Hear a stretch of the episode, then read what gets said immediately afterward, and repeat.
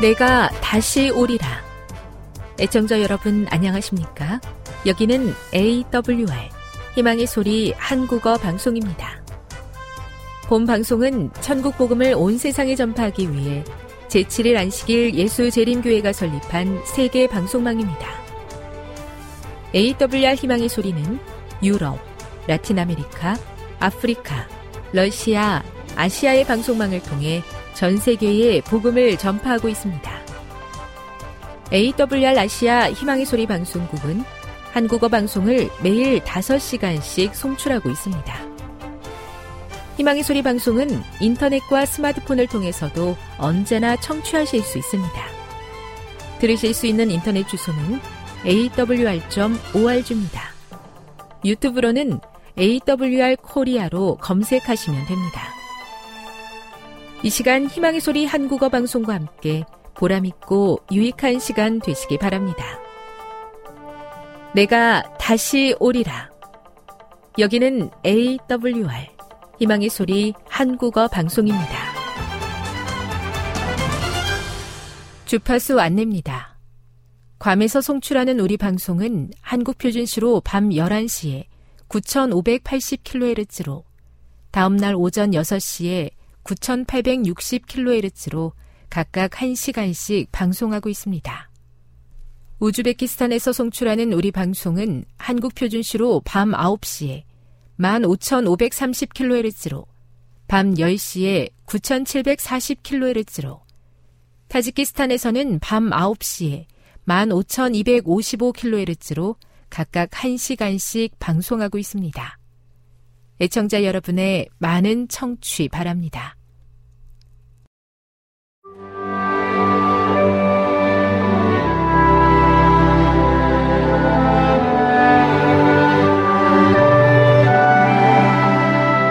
읽어주는 교과 둘째 날 12월 26일 월요일 하나님의 성전에서 어떤 사람들은 하늘 자체가 하나님의 성전이라고 말한다. 그러나 요한계시록은 하나님의 보좌와 유리 바다가 있는 새 예루살렘 안에 있는 특정한 성전에 대해 기록하고 있다. 그곳에서 각 나라와 족속과 백성과 방언에서 나온 큰 무리의 성도들이 하나님을 영원토록 경배할 것이다. 요한계시록 7장 9에서 15절을 요한계시록 21장 3절, 22절과 비교해 보라. 구원받은 허다한 무리가 그의 성전에서 밤낮 하나님을 섬김에 라는 구절과 새 예루살렘에서 성전을 보지 못하였으니 라는 구절을 어떻게 조화시킬 수 있는가? 하늘 성전, 성소는 항상 하늘의 천사들이 하나님을 경배하는 장소였다. 그러나 죄의 출현과 함께 그 성전은 인류에게 구원이 주어지는 장소의 역할도 하게 되었다. 죄의 문제가 끝나면 하늘 성소는 다시 본래의 기능을 회복하게 될 것이다. 요한계시록 21장 22절에서 요한은 만군의 주 하나님과 어린 양이 그 성전이기 때문에 더 이상 성전을 보지 못했다고 전한다. 그렇다면 이 말이 더 이상 그분의 피조물들이 와서 그분과 특별한 교제를 나눌 수 있는 하나님의 집이 없다는 것을 의미하는가? 결코 아니다. 요한계시록은 경배를 받으시는 분과 그분을 경배하는 자들에게 특별한 주의를 기울인다. 하늘에서 드려지는 예배의 중심은 하나님과 어린 양이다. 언제나 그랬고 앞으로도 그래야 하는 바 경배의 중심은 그리스도이시다. 예배자들은 큰 환란에서 나오는 자들인데 어린 양의 피에 그 옷을 씻어 희게 한 자들이다. 그들은 하나님의 구속과 변화시키시는 능력의 산 증인들이다. 그들은 그분의 하나님 되심과 그분이 그들을 위해 행하신 것에 대하여 찬양한다. 교훈입니다.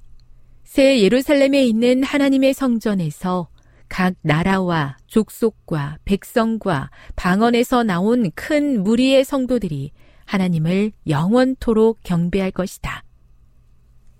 묵상. 하나님이 우리의 하나님이 되시며 우리가 그의 백성이 될 것이라는 말이 지금 여기 지구에 살고 있는 우리에게 어떤 의미입니까?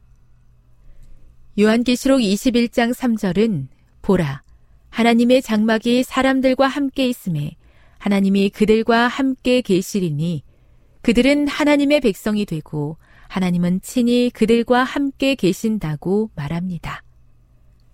이 구절은 성경의 수없이 많은 다른 구절에도 되풀이 됩니다. 천국이 좋은 이유는 하나님이 우리와 친히 함께 계시기 때문입니다. 비록 지금은 죄로 인해 볼 수도 없고 만질 수 없지만 하나님은 지금도 우리와 함께 하십니다. 그 사실을 믿고 하나님께 소망을 두고 살아가는 사람들이 하늘에 들어가게 될 것입니다. 적용. 각 나라와 족속과 백성과 방언들이 하나님을 찬양하는 하늘 성전의 모습을 상상해 보십시오. 그곳에서 그대가 부르고 싶은 찬양의 노래는 무엇입니까? 영감의 교훈입니다. 구속받은 자들의 찬양. 구속받은 자들이 일제히 다음과 같은 찬양의 노래를 부르는데 그 소리는 하늘 공간에 메아리치고 또 메아리친다. 구원하심이 보좌에 앉으신 우리 하나님과 어린 양에게 있도다. 천사들과 스랍들도 소리를 합하여 찬송한다. 오직 모든 찬미의 내용과 모든 찬양의 주제는 구원하심이 우리 하나님과 어린 양에게 있다는 것이다. 각시대 대쟁투 665 모든 믿는 자들을 위해 준비된 아름다운 하늘나라에서 영원토록 하나님을 찬양하고 경배하며 살기 원합니다. 그 나라에 합당한 자로 준비되기 원하오니 날마다 저의 마음을 새롭게 변화시켜 주시옵소서.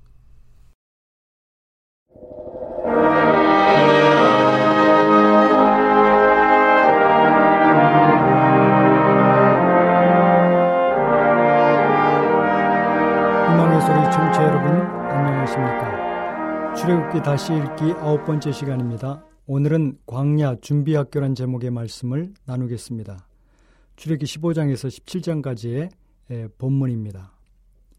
이스라엘 백성은 애굽에서 출애굽을 한 다음 홍해를 거쳐 광야로 들어갔습니다.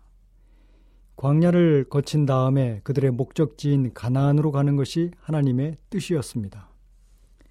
부조화 선자 293쪽엔 이렇게 말씀하십니다. 이스라엘 백성이 겪은 광야 생활의 역사는 가나안에 있는 그들의 약속된 안식처로 들어가기 위한 준비 학교였다. 광야는 준비 학교입니다. 하나님을 알고 배우는 준비 학교요 장소였던 것입니다. 광야는 아무것도 없는 장소입니다. 파종할 곳도 먹을 것도 없는 절망적인 장소입니다. 그러나 딱 한 가지가 있습니다. 바로 하나님입니다. 광야는 인간이 의지할 것은 아무것도 없습니다. 그러나 하나님으로 가득한 곳입니다.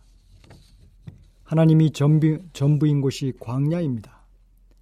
아무것도 없는 광야에서 채워주시는 하나님을 만나는 최적의 장소가 광야입니다. 하나님을 배우는 최적의 장소. 사람이 떡으로만 사는 것이 아니라 하나님의 입으로 나오는 말씀으로 사는 것을 체험하는 장소가 광야입니다. 또한 광야는 지나가는 장소입니다.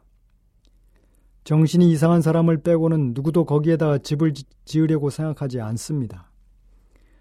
정확히 이 세상은 그러한 곳입니다. 이 세상 광야는 하늘을 향하여 통과하는 장소입니다. 정착하는 장소가 아닙니다. 성도의 집은 이 세상 광야가 아닙니다. 그들은 하나님이 지으실 터가 있는 성을 바라봅니다.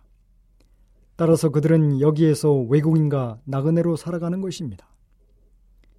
또한 광야는 시험의 장소요 연단받아 정결케 되는 장소입니다.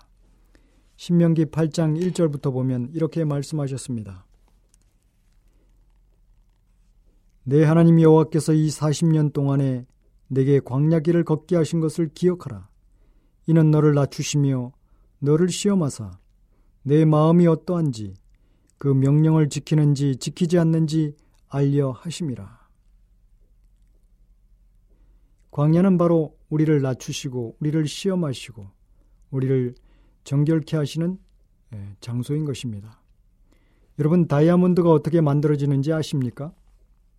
이산화탄소가 고도의 열기와 고도의 압력 속에서 있게 되면 다이아몬드가 만들어진다고 합니다. 이산화탄소로 다이아몬드를 만들려고 하면 예, 이런 과정을 거쳐야 합니다. 이산화탄소를 땅속 160km 아래에 묻어야 됩니다. 그리고 섭씨 1204도의 열기를 가해야 됩니다. 그리고 사방 1인치 속에서 32만 8,854kg의 압력으로 쥐어짜야 되는 것입니다. 그리고 신속히 땅 표면으로 끌어내어 식혀야 됩니다. 이렇게 다이아몬드는 고도의 열기와 고도의 압력 속에서 형성이 되는 것입니다. 나무는 무릎을 꿇지 못합니다. 평생 서 있습니다. 그래서 바람이 강하게 불면 구부리지 못해서 부러지고 맙니다. 그런데 나무 중에서 무릎을 꿇는 나무가 있습니다. 미국 콜로라도에 가면 산꼭대기에 나무가 나무에 없습니다. 민둥산입니다. 산이 너무 높아 나무들이 자라지 못해서입니다. 그런 곳을 수목 한계선이라고 하는데 그 아래로 자라는 나무는 전부 쭉쭉 뻗지 못하고 다 몸을 숙이고 있습니다. 그리고 한쪽 방향으로 향하고 있습니다. 칼바람으로부터 자신을 보호하기 위해 자신의 몸을 최대한 납작 엎드린 것입니다. 잘났다고 허리를 펴면 펼수록 바람을 더 맞고 부러지게 됩니다. 그래서 무릎을 꿇고 고개를 숙인 채 최대한 자세를 낮추는 것입니다. 이런 나무는 볼품도 없고 못생겼습니다. 그런데 이런 나무를 가지고 스트라디 바리우스 같은 명품 바이올린을 만든다고 합니다. 여러분, 광야는 바로 그러한 장소입니다. 우리가 하나님께로부터 구원을 받았지만 우리 속에 여전히 불순물들이 많이 있습니다. 그래서 이 광야 세상을 통해서 하나님께서 우리를 다이아몬드처럼 고도의 열기와 압력 속에서 고난 속에서 우리를 정결케 만드십니다. 또한 우리를 무릎 꿇는 나무처럼 그렇게 만드셔서 명품 인생으로 우주의 왕으로 만드는 훈련 장소가 바로 광야인 것입니다. 여러분 광야에는 두 가지 광야가 있습니다. 첫 번째는 에스겔서 2장 20장 10절에서 14절까지 나타나 있는 불순종과 원망의 광야입니다.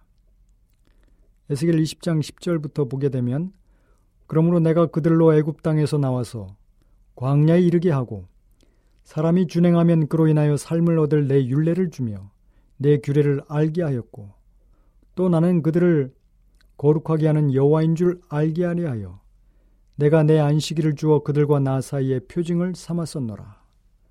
그러나 이스라엘 족속이 광야에서 내게 패역하여 사람이 준행하면 그로 인하여 삶을 얻을 나의 윤례를 준행치 아니하며 나의 규례를 멸시하였고 나의 안식일을 크게 더럽혔으므로 내가 이르기를 내가 내 분노를 광야에서 그들의 위에 쏟아 멸하라 하였으나 이스라엘의 구세대 이 첫 번째 세대의 광야가 바로 그러한 예, 원망과 불평과 진노의 광야였던 것입니다. 어려움만 생기면 하나님께 가까이 나아가는 것이 아니라 하나님을 불신하고 원망하고 고통스러워 했습니다. 두 번째는 에레미야 2장 2절과 3절에 있는 순종과 신혼의 광야가 있습니다. 에레미야 2장 1절 3절에 보면 여호와의 말씀이 내게 임하니라 이르시되 가서 예루살렘 거민의 귀에 외쳐 말할지니라 여호와께서 이같이 말씀하시기를 내 소년의 때와 때의 우위와 내 결혼의 때의 사랑 곧 씨 뿌리지 못하는 땅 광야에서 어떻게 나를 쫓았음을 내가 너를 위하여 기억하노라 그때 이스라엘은 나 여호와의 성물 곧 나의 소산 중 처음 열매가 되었나니 그를 삼키는 자면 다 벌을 받아 재앙을 만났으리라 여호와의 말이니라. 여기 이 에레미야 2장에 있는 광야는 순종과 신혼의 광야인 것입니다. 여러분 신혼의 신혼의 때가 어떻습니까?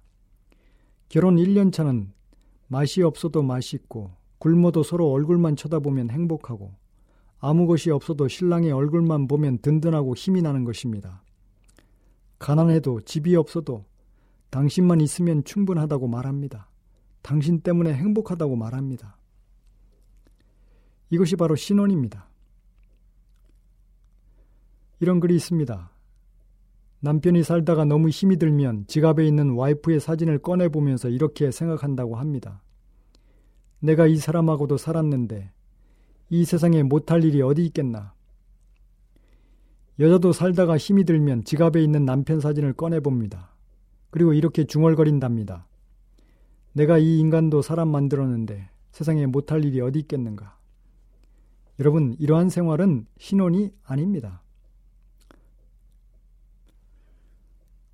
우리가 살고 있는 이 광야 생활을 반역의 장소로 만들 수도 있고 신혼의 장소로도 만들 수 있습니다. 여러분의 광야 생활은 어떠한 장소입니까? 우리의 광야를 신혼의 생활로 만드는 길은 무엇입니까? 이스라엘 백성이 광야 여정 동안 마실 물을 얻지 못하여 원망과 불평을 늘어놓는 사건이 적어도 세 번 발생합니다. 그 중에 둘은 출애굽기에 기록되어 있고 나머지는 민수기에 기록되어 있습니다. 첫 번째 사건에서는 마실 수 없는 쓴물이 쓴물에다가 나무를 던져서 단물이 되게 하고 뒤에 두 사건은 반석을 쳐서 솟아오르는 물줄기로 갈증을 해소했습니다. 출애기 15장 22절에 보면 모세가 홍해, 홍해에서 이스라엘을 인도하며 그들이 나와서 수루 광야로 들어가서 거기서 사흘 길을 걸었으나 물을 얻지 못하고 마라에 이르렀더니 그곳 물이 써서 마시지 못하겠으므로 그 이름을 마라라 하였더라. 이것은 쓰라린 시련이요 실제적인 시험이었습니다. 물 한 모금도 찾을 수 없는 뜨거운 모래밭 광야를 3일간이나 여행하여 이제 그 물에 이르렀을 때 쓰다는 게 웬 말입니까? 우리도 기대하고 붙잡은 것이 쓰라린 실망으로 변한 적이 얼마나 자주 있었습니까? 우리는 이 세상의 즐거움, 부와 명예를 얻으려고 노력하지만 결국 그것이 쓴 것, 쓰다는 것을 알게 되지 않았습니까? 당신의 마음을 세상적인 것에 고정시켜 보았지만 그것은 실망과 슬픔과 허물을 가져다 줄 뿐입니다. 신자들이 하나님을 믿고 만사 형통한 편안한 앞날을 기대할 수도 있습니다. 그러나 광야 여정의 첫 번째 단계는 마라입니다. 그리스도인들이 광야에서 실패하고 원망하는 원인은 광야에 대한 잘못된 생각 때문입니다. 광야에서 안일과 형통을 찾으면 찾을수록 절망만 더해질 뿐입니다. 우리는 광야 여정에서 기근을 예상하면서 출발해야 합니다. 출애기 15장 24절에 백성이 모세에게 원망하여 이르되 우리가 먹, 무엇을 먹을까 하며 3일 전만 해도 노래를 부르던 백성이 이제 와서 원망을 하고 있습니다. 이는 하나의 광야의 시련에 불과했지만 이스라엘은 슬프게도 처음부터 실패하고 말았습니다. 여기에서 모세를 향한 비난은 사실상 하나님을 향한 비난과 원망이었던 것입니다. 그들이 불평한 이유는 무엇입니까? 그들의 눈이 더 이상 하나님께 있지 않았기 때문입니다. 애굽에서의 이적과 홍해에서 능력으로 역사하신 하나님에 대한 생각조차도 없었습니다. 15장 25절에 보면 모세가 여호와께 부르짖었더니 모세는 이 문제를 하나님께 맡겼습니다. 부르짖음이 절박한 것만큼 하나님의 개입도 신속했습니다. 마라의 시험은 우리를 하나님께로 몰아가기 위함이었습니다. 마라가 우리로 하나님께 간절히 부르짖게 해준다는 사실입니다. 시편 107편 4절부터 6절에 보면 그들이 광야 사막길에서 방황하며 줄이고 목이 말라 이에 그들이 근심 중에 여호와께 부르짖음에 그들의 고통에서 건지시고 모세가 이렇게 하나님께 부르짖자 여호와께서 그에게 한 나무를 가르치시니 그가 물에 던지니 물이 달게 되었더라. 모세가 하나님께 부르짖은 것은 헛되이 돌아가지 않았습니다. 이스라엘이 시험에서 하나님을 신뢰하기보다는 투덜거리기 일수였을지라도 하나님은 그들의 구원이 되어 주셨습니다. 우리도 이와 같습니다.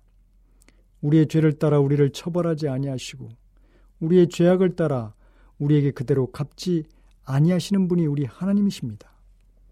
쓴물을 달게 만든 나무는 무엇을 상징합니까?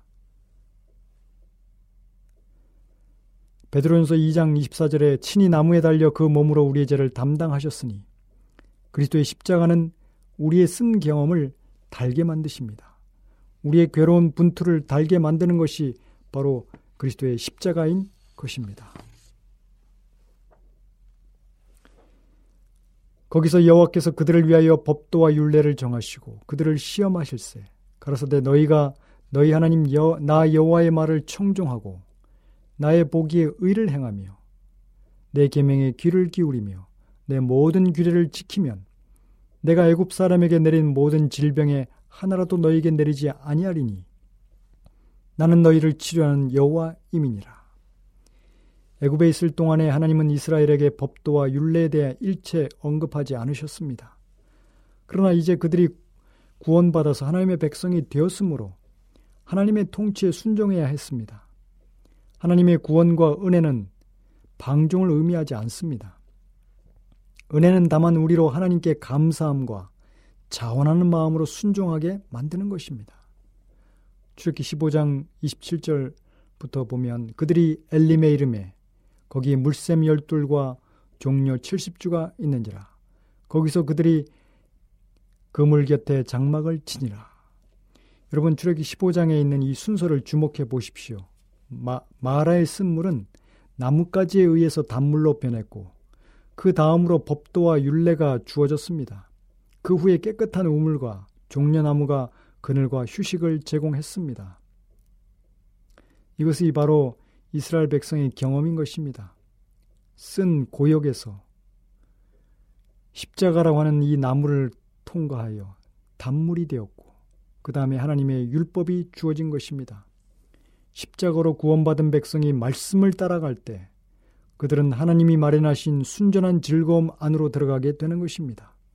즉 엘림은 하나님이 순종의 길을 걷는 자에게 주시는 만족을 뜻하는 것입니다.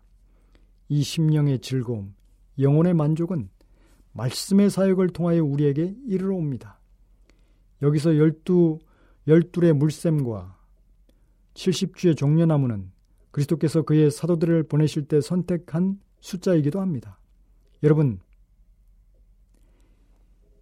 고통과 원망의 광야, 신원의 광야, 그 차이가 무엇입니까? 하나님을 바라보면 광야는 신원의 장소가 되는 것입니다. 그러나 하나님을 바라보지 못하면 원망과 저주의 장소가 되는 것입니다. 우리의 광야를 신원의 때로 만들고 싶으십니까? 하나님을 바라보시기 바랍니다. 내 모든 고통을 의미있게 만드시는 마침내 하나님의 사람으로 우리를 단련시키시고 하늘에 적합한 사람으로 준비시키시는 하나님의 위대한 사랑으로 바라보시기 바랍니다. 그러면 광야는 신혼이 되는 것입니다. 지금 여러분께서는 AWR 희망의 소리 한국어 방송을 듣고 계십니다.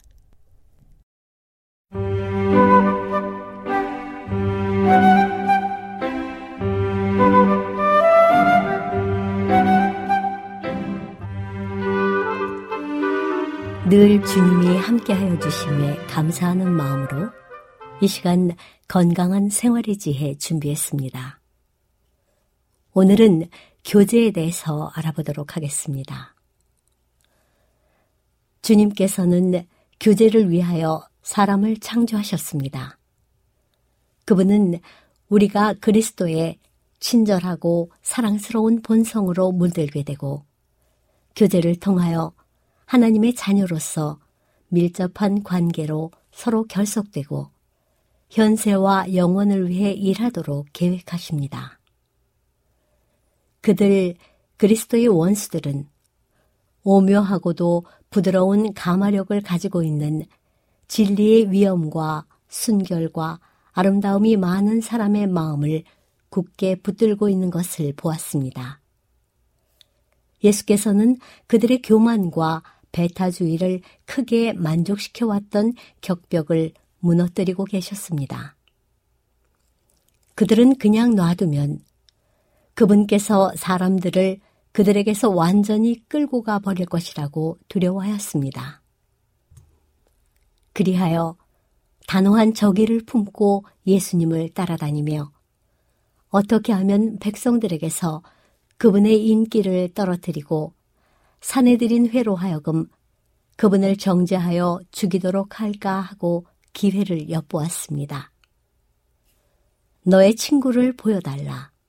그러면 내가 너의 성품을 보여주리라.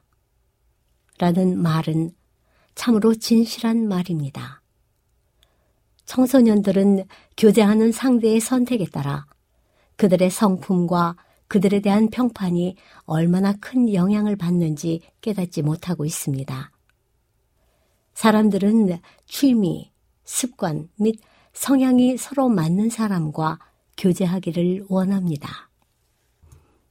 지혜 있고 선한 자와 교제하기보다는 사악하고 무지한 자와 교제하기를 더 좋아하는 사람은 자기 자신의 품성에 결함이 있음을 나타냅니다.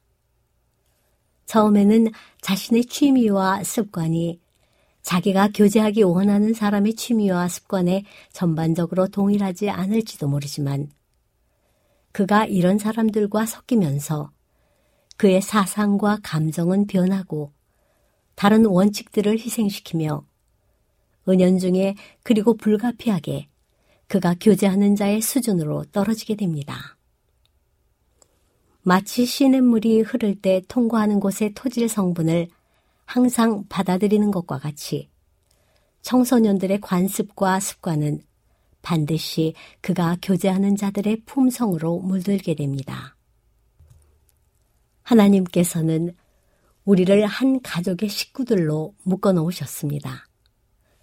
이런 관계를 모든 사람은 소중히 해야 합니다. 우리가 소홀히 하고서는 하나님의 계명을 지키는 것이 아닌 다른 사람이 받아들여야 할 마땅한 봉사들이 있습니다. 자신만을 위해서 살고 생각하고 행동하는 것은 하나님의 종으로서는 쓸모없는 사람이 되는 것입니다. 어마어마한 직함과 큰 달란트들은 선한 시민이나 모범적인 그리스도인이 되는데 기묘한 것이 아닙니다. 가장 부드러운 세상적인 끈은 어머니와 자녀 사이의 끈입니다.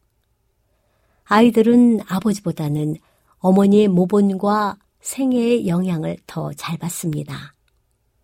왜냐하면 더욱 강하고 더욱 부드러운 연합의 끈이 그들을 연합시키고 있기 때문입니다. 어머니들에게는 막중한 책임이 있습니다.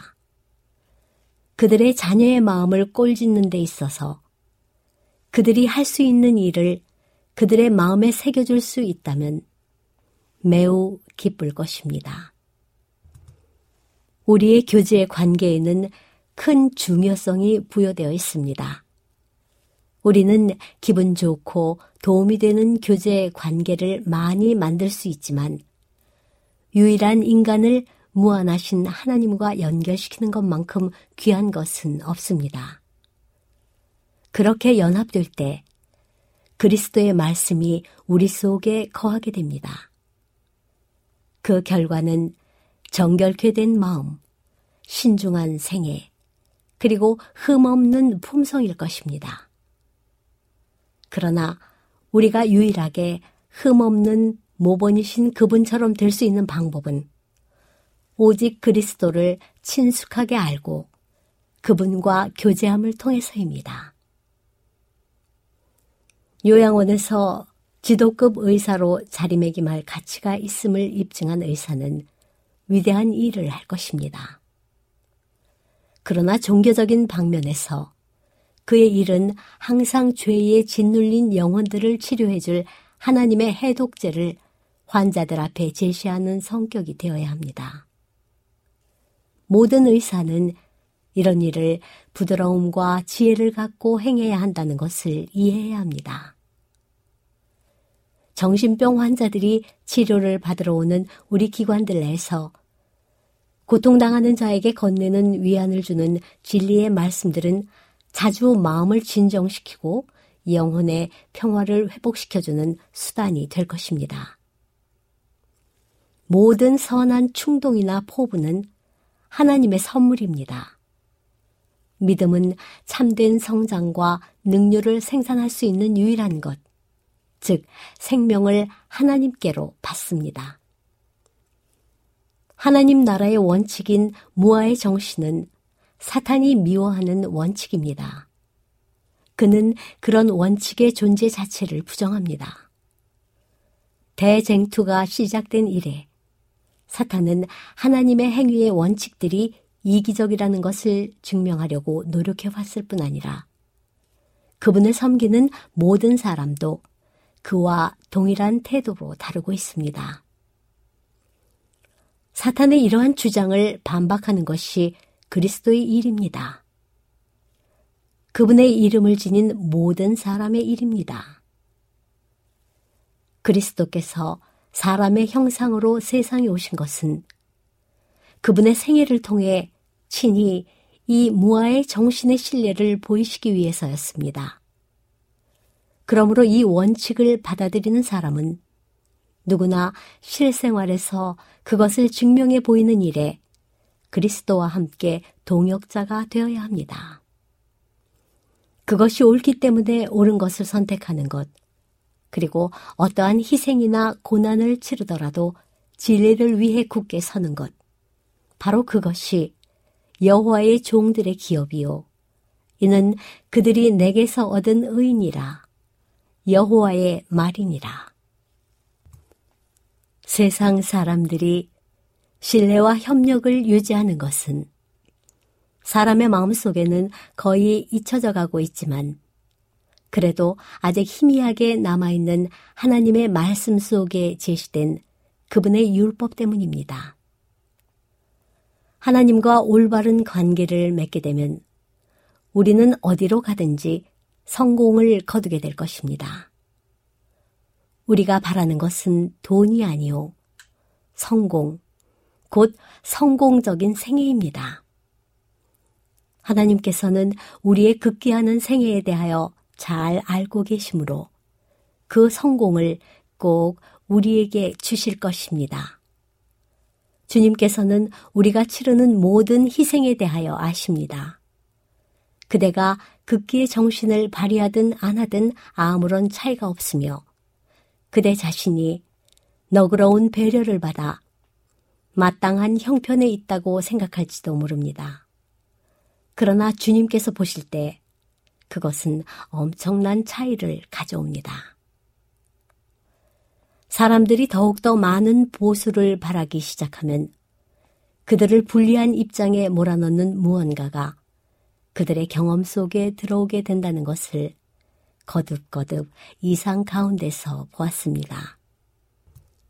그러나 그들이 자기를 희생하고 있다는 사실을 분명하게 드러내주는 보수를 받아들일 때 주께서는 그들의 극기를 보시고 그들에게 성공과 승리를 안겨주십니다. 지금까지 건강한 생활의 지혜였습니다.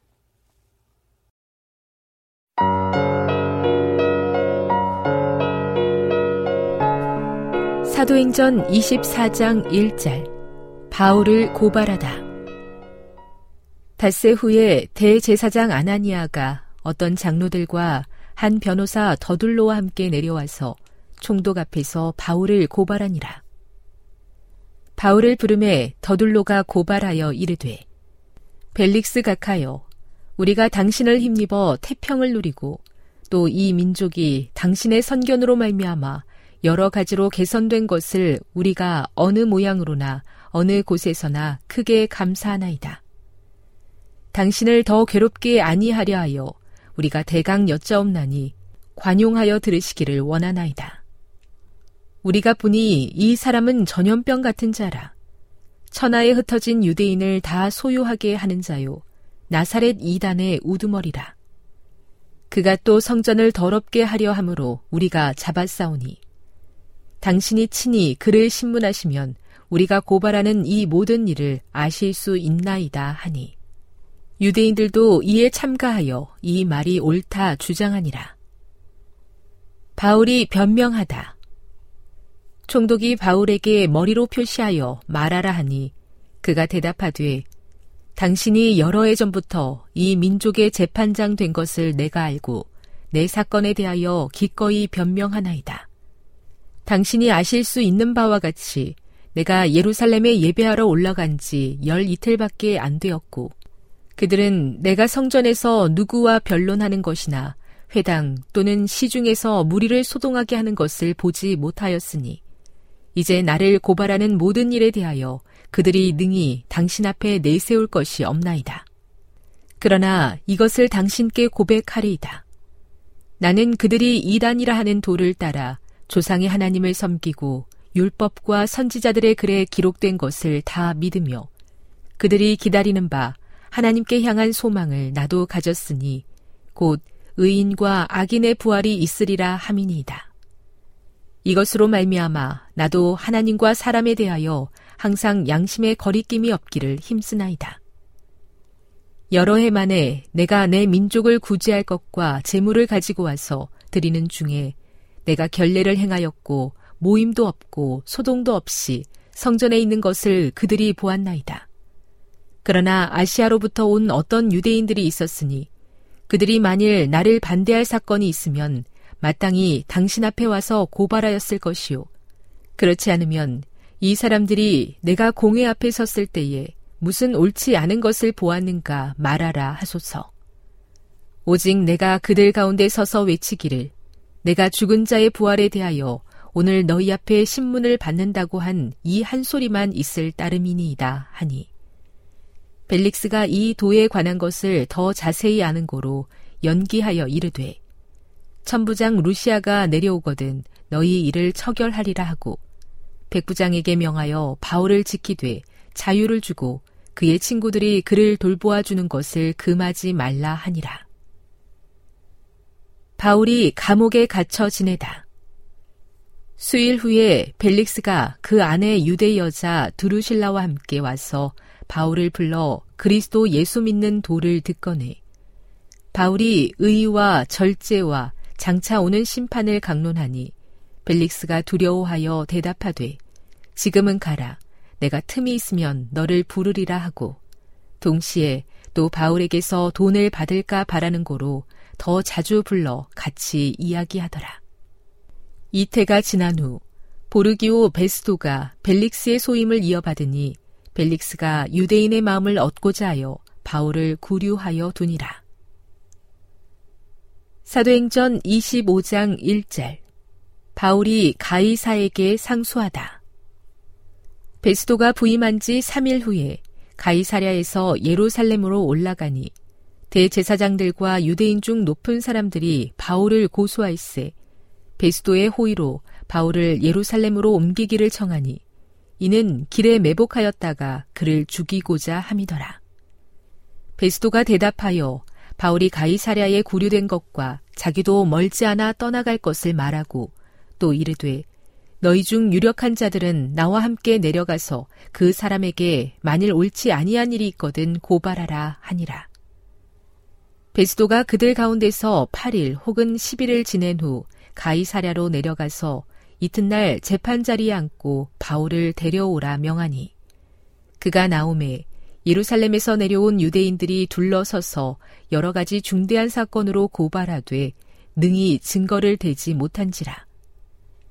바울이 변명하여 이르되 유대인의 율법이나 성전이나 가이사에게나 내가 도무지 죄를 범하지 아니하였노라 하니 베스도가 유대인의 마음을 얻고자 하여 바울더러 묻되 내가 예루살렘에 올라가서 이 사건에 대하여 내 앞에서 신문을 받으려느냐 바울이 이르되 내가 가이사의 재판 자리 앞에 섰으니 마땅히 거기서 신문을 받을 것이라 당신도 잘 아시는 바와 같이 내가 유대인들에게 불의를 행한 일이 없나이다.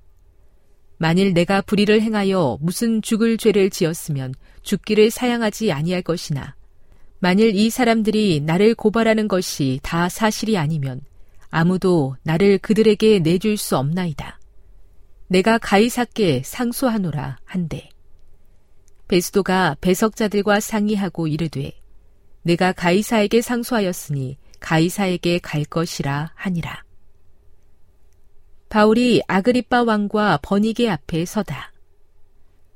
수일 후에 아그리빠 왕과 버니게가 베스도에게 문안하러 가이사랴에 와서 여러 날을 있더니 베스도가 바울의 일로 왕에게 고하여 이르되 벨릭스가 한 사람을 구류하여 두었는데 내가 예루살렘에 있을 때에 유대인의 대제사장들과 장로들이 그를 고소하여 정죄하기를 청하기에 내가 대답하되 무릇 피고가 원고들 앞에서 고소 사건에 대하여 변명할 기회가 있기 전에 내주는 것은 로마 사람의 법이 아니라 하였노라.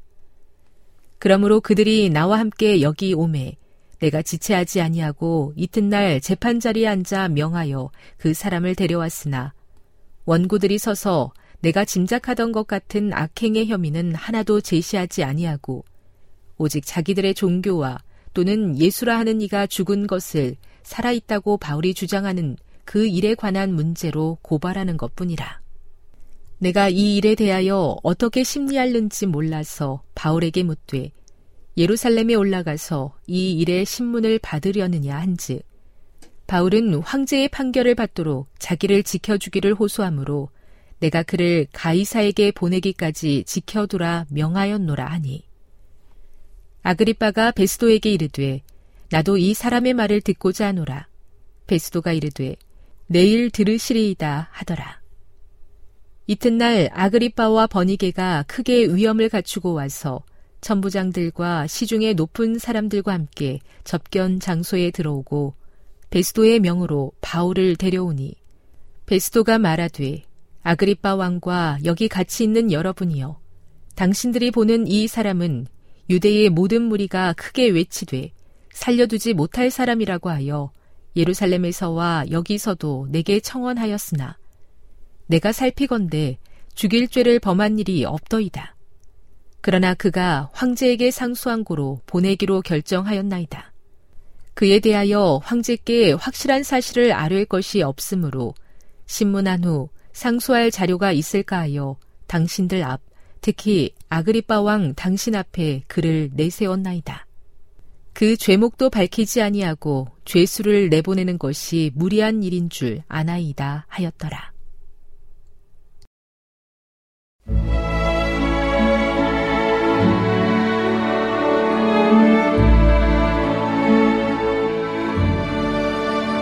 애청자 여러분 안녕하십니까? 명상의 오솔길의 유병숙입니다.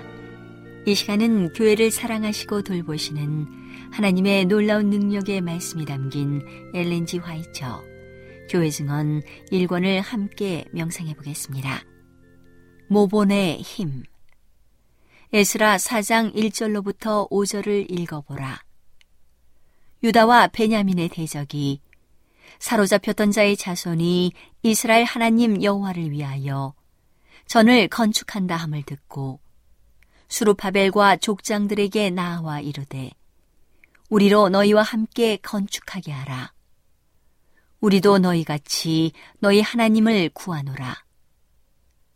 아수로 왕 에살 핫돈이 우리를 이리로 오게 한 날부터 우리가 하나님께 제사를 드리노라. 수르파벨과 예수아와 기타 이스라엘 족장들이 이르되 우리 하나님의 전을 건축하는데 너희는 우리와 상관이 없느니라. 바사왕 고레스가 우리에게 명하신 대로 우리가 이스라엘 하나님 여호와를 위하여 홀로 건축하리라 하였더니 이로부터 그 땅 백성이 유다 백성의 손을 약하게 하여 그 건축을 방해하되 바사왕 고레스의 시대부터 바사왕 다리오가 즉위할 때까지 의사들에게 뇌물을 주어 그 경영을 저희하였으며 때에 내가 아하와 강가에서 금식을 선포하고 우리 하나님 앞에서 스스로 겸비하여 우리와 우리 어린 것과 모든 소유를 위하여 평탄한 길을 그에게 간구하였으니 이는 우리가 전에 왕에게 고하기를 우리 하나님의 손은 자기를 찾는 모든 자에게 선을 베푸시고 자기를 배반하는 모든 자에게는 권능과 진노를 베푸신다 하였으므로 길에서 적군을 막고 우리를 도울 보병과 마병을 왕에게 구하기를 부끄러워하였습니다.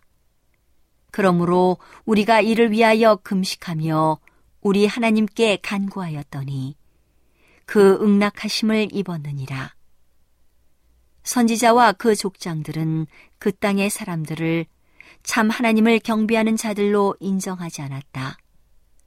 비록 그 사람들이 우호를 공언하고 그들을 도와주기를 원했지만 그 사람들은 하나님을 경배하는 것에 관련된 어떤 일에서도 그들과 연합하고자 하지 않았다. 예루살렘으로 올라가서 하나님의 전을 건축하고 하나님의 예배를 회복하고자 할 때 그들은 도중에서 왕의 도움을 구하지 않고 금식과 기도로 주님께 도움을 구했다. 그들은 하나님을 섬기기 위하여 노력할 때 하나님께서 당신의 종들을 지켜주시고 번영케 해 주실 것을 믿었다. 만물의 창조주께서는 그분을 경배하는 일에 있어서 그분의 원수들의 도움을 필요로 하지 않으신다. 그분은 악의 희생제물을 요구하지 않으시고 주님 앞에서 다른 신들을 섬기는 자들의 예물을 받지도 않으신다. 우리는 흔히 지나치게 배타적이라는 말을 듣는다. 우리는 한 백성으로서 영혼들을 구원하거나 그들을 진리로 인도하기 위하여 어떤 희생이라도 하고자 한다. 그러나 그들과 연합하고 그들이 좋아하는 것을 좋아하고 세상과 친구가 되는 일은 감히 하지 않는다. 그렇게 되면 우리가 하나님과 불화하게 되기 때문이다. 다음에 성경절들을 읽어보면 하나님께서 고대 이스라엘을 어떻게 취급하셨는지 알 수 있다. 여호와께서 자기를 위하여 야곱 곧 이스라엘을 자기의 특별한 소유로 택하셨음이로다. 너는 너의 하나님 여호와의 성민이라. 여호와께서 지상 만민 중에서 너를 택하여 자기의 기업의 백성을 삼으셨느니라. 너는 여호와 내 하나님의 성민이라. 내 하나님 여호와께서 지상 만민 중에서 너를 자기 기업의 백성으로 택하셨나니 여호와께서 너희를 기뻐하시고 너희를 택하심은 너희가 다른 민족보다 수요가 많은 연고가 아니라 너희는 모든 민족 중에 가장 적으니라. 나와 주의 백성이 주의 목전에 은총 입은 줄을 무엇으로 알리까? 주께서 우리와 함께 행하심으로 나와 주의 백성을 천하 만민 중에 구별하심이 아니니까. 고대 이스라엘은 얼마나 자주 반역하였으며 얼마나 자주 심판을 받았던가. 그리하여 수많은 사람들이 죽임을 당하였다. 왜냐하면 그들이 그들을 택해 주신 하나님의 명령에 유의하기를 원치 않았기 때문이다. 이 마지막 날에 하나님의 이스라엘은 세상과 섞여서 하나님의 택한 백성으로서의 모든 특성을 잃어버릴 위험을 끊임없이 안고 있다. 다시 기도서 2장 13절로부터 15절을 읽어보라.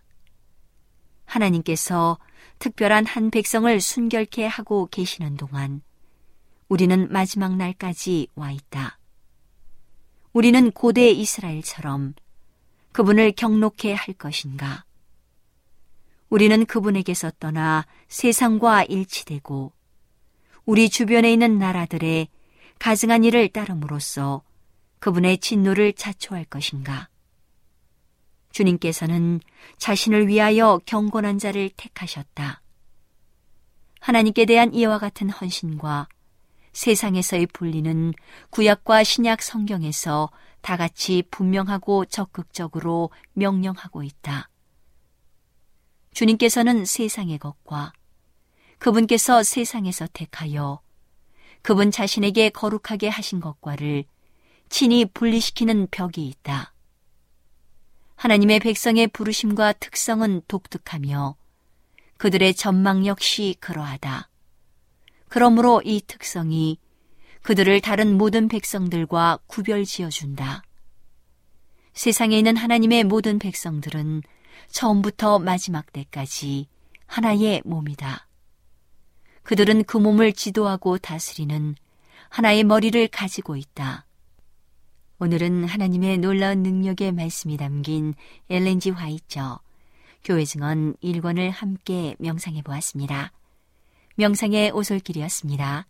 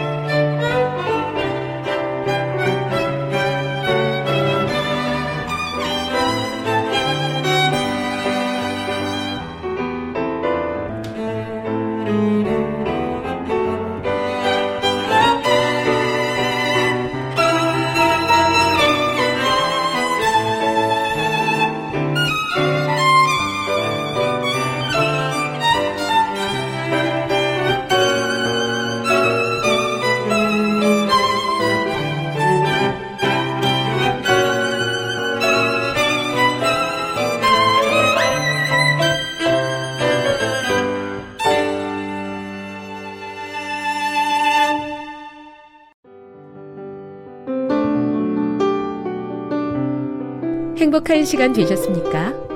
지금까지 여러분께서는 AWR 희망의 소리 한국어 방송을 청취하셨습니다. 방송을 청취하시고 문의를 원하시는 분은 우편번호 02461 대한민국 서울시 동대문구 이문로 1길 11 희망의 소리 방송부 앞으로 편지나 엽서를 보내주시거나 지역번호 02-3299-5296에서 8번으로 전화 주시기 바랍니다. 지금까지 함께 해주신 애청자 여러분들께 감사드립니다.